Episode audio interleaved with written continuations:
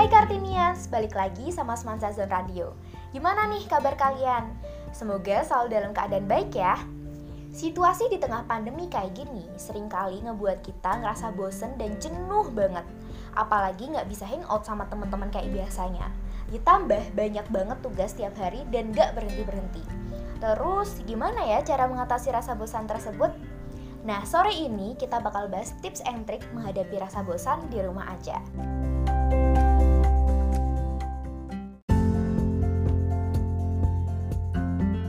Pertama, kita bisa banget loh berkreasi lewat seni. Tips ini cocok banget buat kalian para pecinta seni. Kegiatan ini bisa menjadi kegiatan yang menyenangkan untuk mengusir kejenuhan di rumah aja. Selanjutnya, buat yang suka masak, kalian bisa jadiin momen stay at home ini untuk nyobain resep baru di rumah.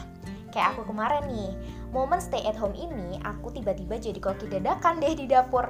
Banyak banget resep-resep baru yang aku coba. Dan senengnya kebanyakan dari resep-resep yang aku coba berhasil loh. Lumayan kan bisa jadi cemilan di sore hari bareng keluarga tercinta. Selanjutnya, kegiatan yang bisa kalian coba untuk mengusir rasa bosan yaitu berkebun. Nah, dari kegiatan ini kalian bisa belajar untuk bertanggung jawab, mencintai lingkungan dan alam serta mengenal tumbuh-tumbuhan.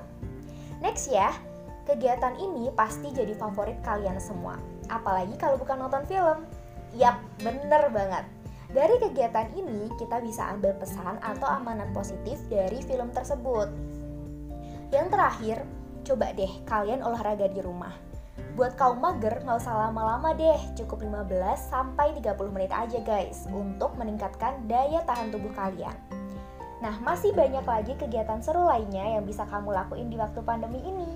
Oh iya, jangan lupa ya selalu patuhi protokol kesehatan 3M-nya memakai masker, mencuci tangan, dan juga menjaga jarak.